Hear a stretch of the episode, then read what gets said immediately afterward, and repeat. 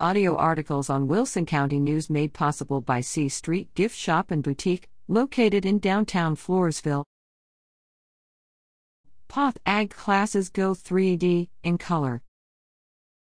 New agricultural classes at Poth High School have students and teachers very excited.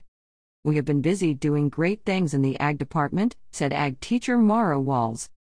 Her horticulture and two advanced plant and soil science classes were able to make edible soil horizons recently to close out their unit on soils. They agreed dirt tastes good. She said. The floral design class made two dimensional and three dimensional color wheel projects using their knowledge of the primary, secondary, and tertiary colors. And the principles of agriculture classes designed three dimensional FFA emblems using materials found at home or in nature.